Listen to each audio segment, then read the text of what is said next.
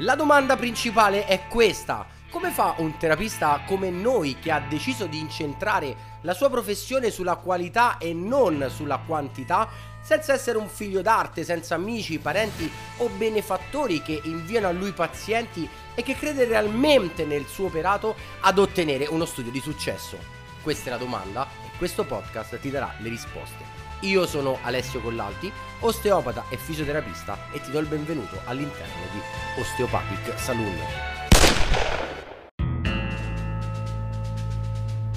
Come pianificare una corretta strategia terapeutica su un paziente? Questa è la domanda di oggi e con questa domanda andiamo ad aprire il nostro podcast Osteopathic Saloon. Questa domanda l'ha fatta Paolo ed è una domanda che caratterizza un po' tutta quella che è la nostra formazione e tutta quella che è la nostra realtà professionale. Da anni quello che andiamo a sottolineare è l'importanza della corretta pianificazione di una strategia terapeutica, perché la strategia terapeutica sarà poi quella che ci porterà ad ottenere risultati una volta che saremo di fronte al nostro paziente. Cosa significa pianificare una strategia terapeutica? Una strategia terapeutica significa andare a pianificare quella che sarà l'esecuzione o comunque le varie sedute che andremo ad effettuare sul nostro paziente basate su un piano terapeutico. Ora, Dire come si pianifica una strategia terapeutica ovviamente non, ehm, non, c'è una ricetta magica, una pozione segreta su come andare a pianificare una strategia, perché la strategia nasce in seguito ai concetti. Mi spiego meglio. Cosa significa? Significa che i concetti che riguardano la nostra professione andranno a mettere le fondamenta per andare ad applicare quello che è un razionale o comunque un piano terapeutico che sia basato su un motivo per cui andremo ad applicare una sequenza tecnica su un determinato tipo di paziente con un determinato tipo di sintomo. Andiamo a fare qualche esempio. Quando parliamo di concetti, i concetti sono le fondamenta su cui dobbiamo andare ad effettuare il nostro ragionamento. I concetti non devono essere solo ed esclusivamente un argomento teorico, ma devono avere un riscontro estremamente pratico. Uno degli errori più comuni che si riscontrano durante gli anni di formazione, sia che siano essi a livello universitario che a livello del corso di osteopatia, è quello di studiare tantissimi argomenti di quali però abbiamo poi difficoltà a dare un senso logico o comunque a dare una risposta concreta, pratica rispetto al paziente che ci troviamo davanti. Ti faccio un esempio. Noi quando parliamo di osteopatia ci riferiamo in particolar modo in questi ormai quasi dieci anni di formazione in, ad un'osteopatia che si fonda principalmente su quelli che sono i concetti di natura strutturale. Come saprai se mi segui da tempo o se è la prima volta che mi segui, io vengo da quella che è la formazione di Alain Bernard, ossia colui che portò l'osteopatia in Italia e probabilmente il più grande osteopata strutturalista che sia mai esistito e che dell'osteopatia strutturale ha fatto appunto il, le fondamenta della sua professione. Quindi quando parliamo di osteopatia strutturale i concetti che dobbiamo obbligatoriamente conoscere e padroneggiare ma come ti dicevo non solo dal punto di vista teorico ma anche dal punto di vista pratico sono concetti come le meccaniche di Little John, gli archi funzionali, le piramidi di Wernham, gli schemi delle, di Delenois e mh, mm, sono concetti che quando ti trovi davanti al tuo paziente devi riuscire a visualizzare e quindi dare un senso pratico a quello che hai studiato nel, mm, sotto l'aspetto teorico concettuale. Ti faccio un esempio, avrai studiato le meccaniche di Little John se sei un osteopata o se non sei un osteopata e sei un fisioterapista o comunque un terapista che non ha fatto osteopatia, le meccaniche di Little John sono delle meccaniche che ci danno una indicazione o comunque un razionale su quello che è l'aspetto di movimento e di correlazione biomeccanica a livello della colonna.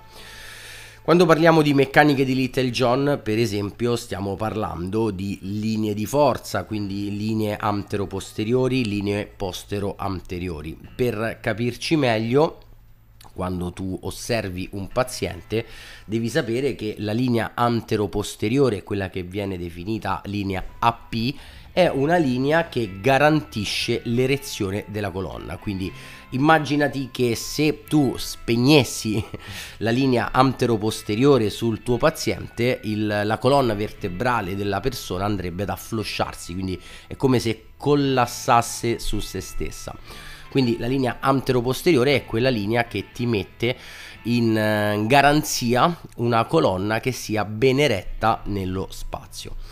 a rispetto della linea antero-posteriore abbiamo una linea postero-anteriore. Quindi la linea postero-anteriore cosa fa? La linea postero-anteriore è quella linea che mette in relazione il cingolo scapolare ed il cingolo pelvico con la colonna vertebrale. Tradotto in maniera molto concreta e semplice, quando ti trovi di fronte a un paziente che presenta ad esempio un problema a carico dell'arto superiore o dell'arto inferiore,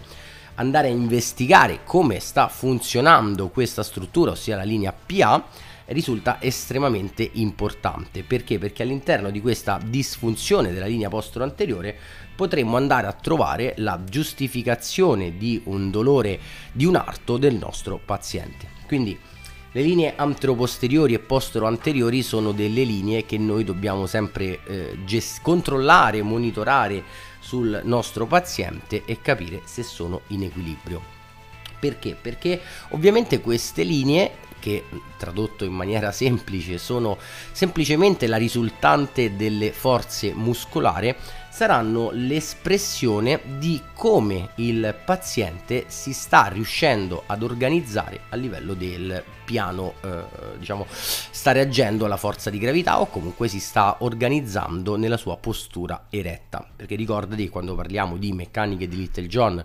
linee di forza, stiamo effettuando un'osservazione sul paziente in piedi, quindi come lui risponde alla forza di gravità. Ora, queste linee ci danno delle correlazioni importanti, per esempio per una linea antero-posteriore è estremamente importante andare a investigare delle strutture come la dodicesima vertebra dorsale che è la chiave di lettura di questa linea oppure per quanto riguarda la linea PA, quindi la linea postero-anteriore, anche vertebre come D2 o delle 3 sono vertebre che dobbiamo andare ad investigare per capire se stanno agendo, svolgendo il loro lavoro in maniera corretta oppure se hanno dei problemi. Quindi immaginati che sta avvenendo da te un paziente con un X problema che può essere sia a livello de, di un arto che a livello di un dolore cervicale, di un, un dolore dorsale, di un dolore lombare e ecco come eh, andare ad osservare queste linee ci può dare delle informazioni importanti. Perché? Perché quando andiamo ad osservare queste strutture andremo a capire se il nostro paziente a livello di una linea anteroposteriore o di una linea postero-anteriore sta presentando dei problemi e questo già può darci una traccia di come andare ad agire, come andare a ragionare sulla persona.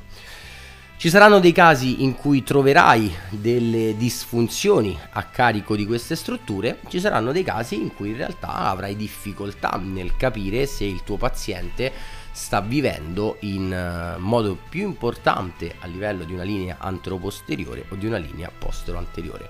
Quindi cosa faremo in questo caso? Molto semplicemente in questo caso andiamo ad indagare gli altri concetti fondamentali come gli archi funzionali. Gli archi funzionali che eh, sposano un concetto completamente diverso perché gli archi funzionali non vanno più ad analizzare il nostro paziente su un piano sagittale ma iniziano ad analizzare il paziente su un piano frontale quindi andremo a vedere che la colonna vertebrale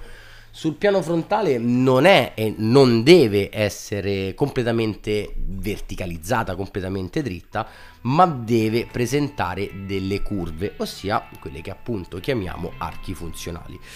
Ancora potremmo andare ad analizzare altri concetti come lo schema di Delenois, potremmo andare ad analizzare concetti come le vertebre pivot o le vertebre fulcro e cercare di capire dove il nostro paziente sta presentando una disfunzione o un problema più importante. Quindi, come vedi, abbiamo iniziato a parlare dell'importanza dei concetti, quindi Paolo, se la sua domanda è come posso andare a pianificare una strategia terapeutica, la prima cosa che devo dirti è quella che devi essere padrone di quelli che sono i concetti, perché saranno i concetti, le tue mappe di navigazione che ti permetteranno di orientarti ogni volta di caso in caso sul tuo paziente anche in base al sintomo che la persona andrà a presentare. Detto ciò, è sufficiente conoscere solo e esclusivamente questi concetti? Purtroppo la risposta è no. I concetti, come ti ho detto, sono le nostre mappe di navigazione, ma dovremo andare a intersecarle o comunque a correlarle ad altri argomenti importanti ed è per questo che ti andrò ad introdurre un concetto importantissimo che è quello del tripode diagnostico. Il tripode diagnostico che cos'è? Il tripode diagnostico è lo strumento che utilizziamo e andiamo a mettere in atto per proprio pianificare una strategia terapeutica sul nostro paziente. Il tripode diagnostico è composto da tre piedi fondamentali che sono appunto l'anamnesi, l'osservazione ed i test. Come vedi però tutti e tre questi punti possono essere applicati, studiati e svolti solo ed esclusivamente se sei padrone di quelli che sono i concetti. Perché i concetti saranno quelli che ti permetteranno di sapere cosa chiedere al tuo paziente, i concetti saranno quelli che ti permetteranno di sapere cosa osservare sul paziente e inoltre sempre i concetti saranno le basi che ti permetteranno di andare a dare una risposta a quelli che sono i risultati dei test che andrai ad effettuare sul tuo paziente. Quindi tripode diagnostico uguale anamnesi, test e osservazione. Quando parliamo di anamnesi, l'anamnesi è un argomento che probabilmente tutti noi conosciamo, ma che spesso nella maggior parte dei casi viene applicata in maniera o non del tutto efficace o comunque spesso o viene tralasciata e quindi trascurata, fatta solo ed esclusivamente in maniera marginale, oppure in maniera diametralmente opposta, viene fatta in maniera estremamente completa e complessa, ma la realtà dei fatti è che magari ci troviamo ad aver effettuato anche 45 minuti, 40 minuti di anamnesi, ma al termine dell'anamnesi ci alziamo dalla nostra scrivania senza avere una reale eh, idea di quale possa essere la motivazione della sofferenza del nostro paziente. Ora, qui ci sono diverse scuole di pensiero, ci sarà chi ti dirà di fare un'anamnesi il più completa possibile, che vada ad investigare tutto a prescindere dal punto, dal sintomo del tuo paziente, eh, oppure c'è un'altra corrente di pensiero che è quella che applichiamo noi all'interno di osteopatia applicata, che è quella di partire con la tua anamnesi basandoti su quello che è il motivo del consulto del tuo paziente. Mi spiego meglio, quando noi abbiamo un paziente che viene a consulto da noi, dobbiamo andare a ragionare sul perché il paziente si è presentato nel nostro studio, quindi qual è il sintomo, il problema che il paziente ci sta portando e su quel problema iniziare a sviluppare la nostra anamnesi. Ora, un aspetto importante dell'anamnesi è che quando io vado ad effettuare una domanda al mio paziente è come se volessi che la sua risposta fosse sì. Se io chiedo a un paziente che è venuto da me con un dolore cervicale e gli domando se soffre di reflusso, di gastrite o magari ha una colite, è perché mia, nel mio cuore è come se sperassi che mi rispondesse di sì, perché è come se durante l'anamnesi io sto andando alla ricerca di conferme di quelli che sono i miei dubbi o i miei, le mie incertezze o comunque i miei sospetti, per meglio dire terapeutici, diagnostici.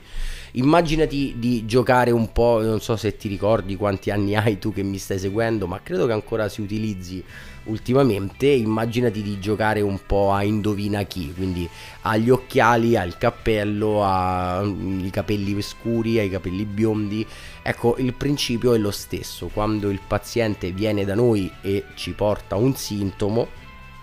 il mio scopo è quello di andare a capire quali possono essere le cause della sua sofferenza e andrò ad effettuare una serie di domande che mi permetteranno di iniziare ad orientarmi sulla possibilità della causa.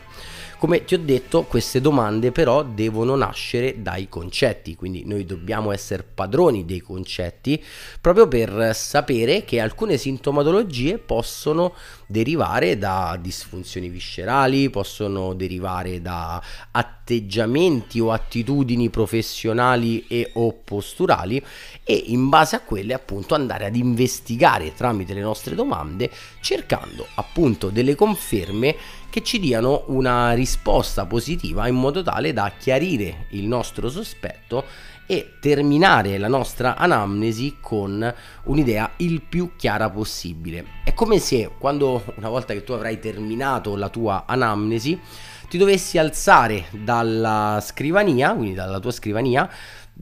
pensando, oddio, il paziente soffre di questo sintomo per questa ragione. Quindi è come se fosse tutto estremamente chiaro e mh, mm, hai talmente sviscerato questo aspetto anamnestico da avere una risposta quasi estremamente chiara sulla motivazione della sofferenza della persona. Quindi una strategia terapeutica si basa su un aspetto anamnestico? Assolutamente no, perché ti ho parlato del tripode diagnostico, ossia di tre step fondamentali e quindi non potremmo mai e poi mai fermarci solo ed esclusivamente a quella che è l'anamnesi. L'anamnesi è il primo step, che vuol dire, ti ho detto che dovrai alzarti dalla tua scrivania come se fossero abbastanza chiari i tuoi concetti e quindi tu sia abbastanza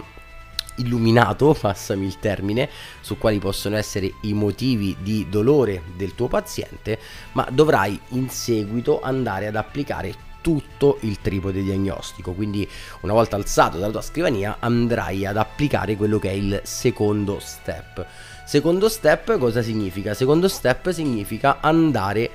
ad applicare quelli che sono i, eh, l'osservazione. L'osservazione è un po' quello che ti ho detto prima, quindi l'osservazione per un osteopata è ben diversa da quella che è l'osservazione per un mesierista, per esempio. Noi non andiamo a osservare le belle linee, ma andiamo ad osservare quei concetti di cui ti parlavo prima. Quindi quando sono davanti a un paziente io vado alla ricerca di quelle che sono le linee di forza, quella che è la linea antero-posteriore, quella che è la linea postero-anteriore,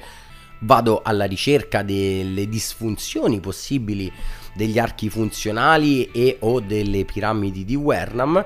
e quindi cerco durante la mia osservazione la prima cosa importantissima è cercare di capire se quello che il paziente mi ha raccontato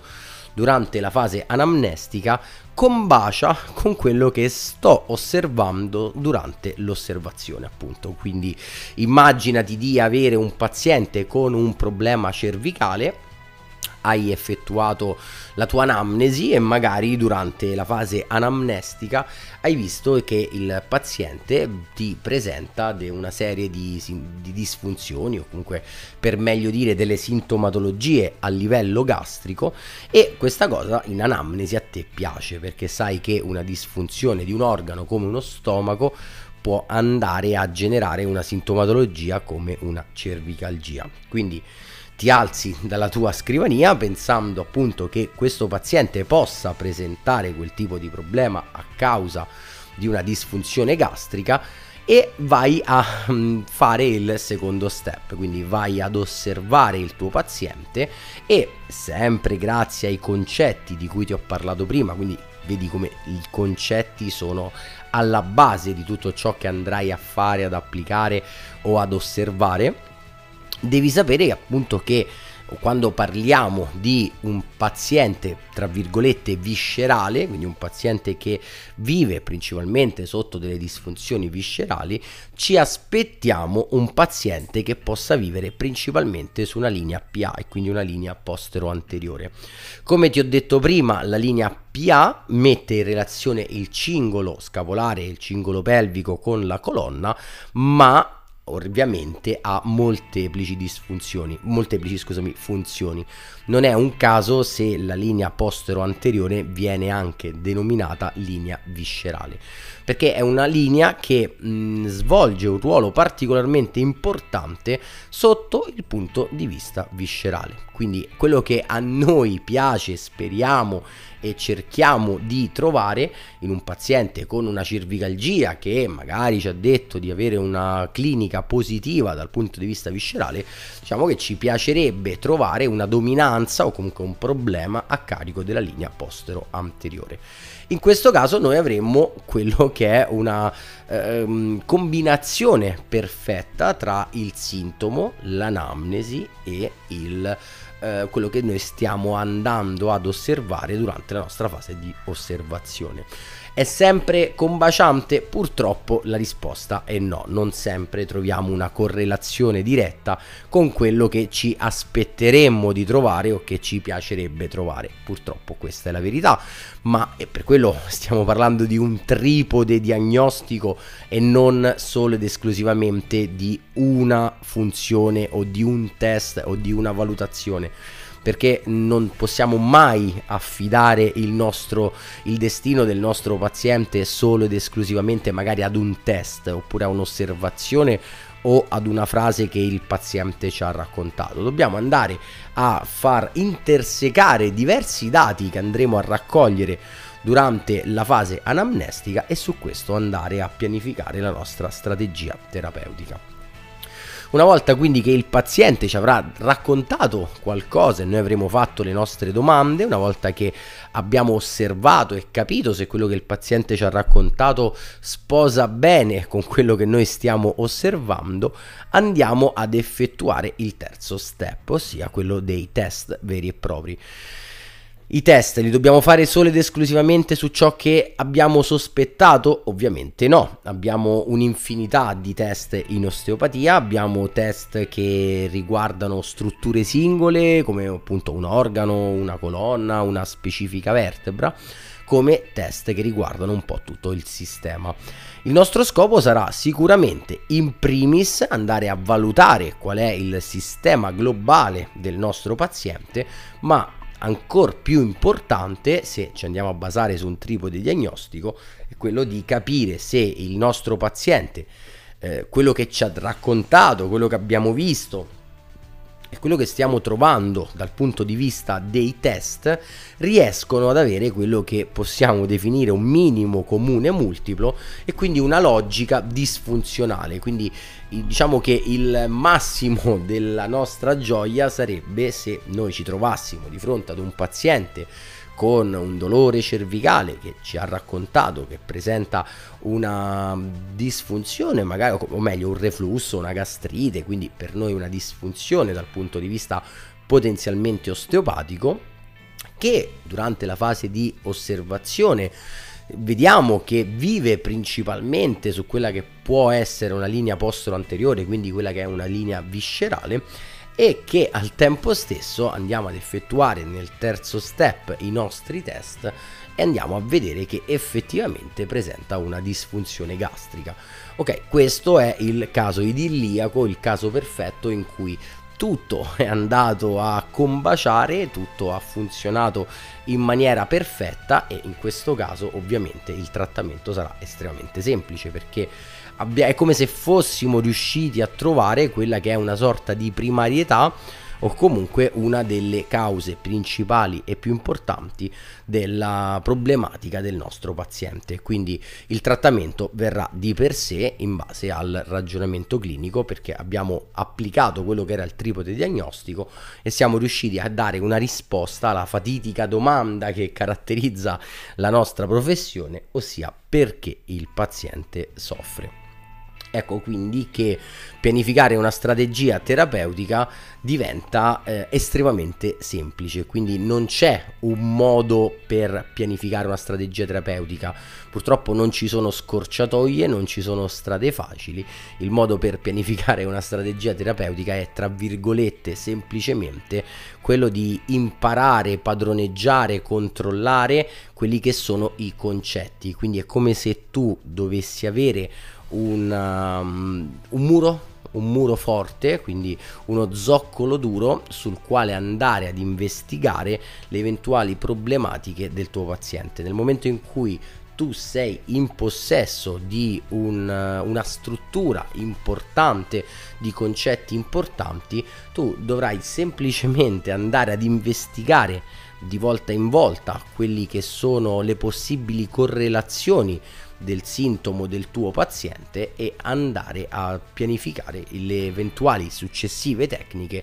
che andrai ad applicare. Quindi una cosa che ci tengo in particolar modo a sottolineare è che la strategia terapeutica non nasce dalla tecnica, ma una strategia terapeutica nasce dai concetti, dal razionale e nasce dalla teoria. So che parlare di teoria è sempre meno affascinante che parlare di tecnica, però credimi che mh, mm, quando parlo di concetti, quando parlo di teoria, è sempre una teoria estremamente applicata. Noi non dobbiamo studiare eh, la teoria solo ed esclusivamente per cultura generale o per dare un esame, perché se fai se sei qui ad ascoltarmi probabilmente hai anche terminato il tuo percorso di studi ed il periodo degli esami è terminato, anche se gli esami non finiscono mai, anzi una volta terminato il percorso di studi iniziano gli esami quelli un po' più complicati perché l'esame non è più il docente a farcelo ma sono i pazienti, quindi il nostro voto al, all'esame non è più un numero ma è la risposta che il paziente ci porta una volta che abbiamo effettuato il nostro trattamento. Quindi mi raccomando, quando studi la teoria e studi i concetti, non studiarli solo ed esclusivamente per... Eh, eh, senza dargli una correlazione dal punto di vista pratico, ma qualsiasi concetto tu impari o apprendi devi immediatamente dargli una correlazione pratica. Studi una meccanica, studi una linea di forza, studi un arco funzionale, qualsiasi cosa stai studiando, immediatamente quella cosa deve essere ricollegata a quello che è il tuo potenziale paziente con il suo sintomo e o problema.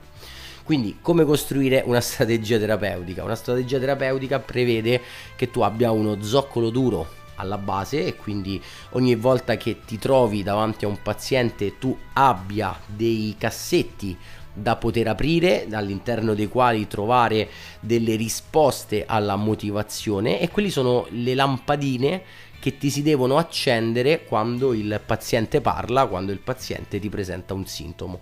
Questo ti permetterà durante l'applicazione del tripode diagnostico di effettuare le giuste domande per andare a scavare in profondità nella problematica del tuo paziente e ti permetterà dopo, durante la fase di osservazione, di sapere cosa andare a guardare, quindi sapere cosa andare a eh, capire se ha un problema o meno. E in fase finale andare a effettuare i test e una volta che hai tutti e tre gli step belli ed applicati dovrai solo andare a mettere tutti i puntini insieme e costruire a questo punto la tua strategia terapeutica. Sono nove anni ad oggi che sto registrando questo podcast che facciamo formazione e credimi che... Ehm, questo è il modo, applicare questo di cui ti sto parlando oggi, è il modo che ha permesso ad esempio a molti nostri studenti di ottenere risultati importanti e di cambiare in maniera drastica il loro modo di lavorare. Quindi una volta che tu riesci a capire che la pianificazione di una strategia terapeutica nasce da uno step prima, cioè quindi imparare i concetti fondamentali. una volta che questo è chiaro, diventa tutto in discesa perché hai capito che la strategia nasce dal possedere i concetti e a quel punto vedrai il tuo paziente e saprai quali domande fare, cosa osservare, quali tecniche eseguire e tutto diventerà estremamente più chiaro. Quindi la prima cosa che ti consiglio di fare fin da subito è quando ti trovi davanti ad un paziente, è quella di porti la domanda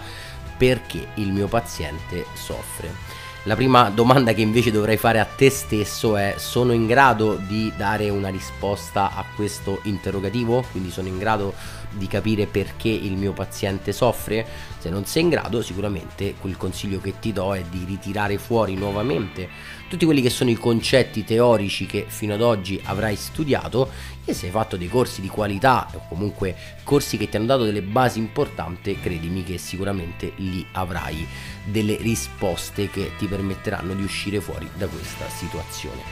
Una volta che avrai dato la risposta al perché il tuo paziente soffre, a quel punto pianificare una strategia terapeutica diventa estremamente semplice.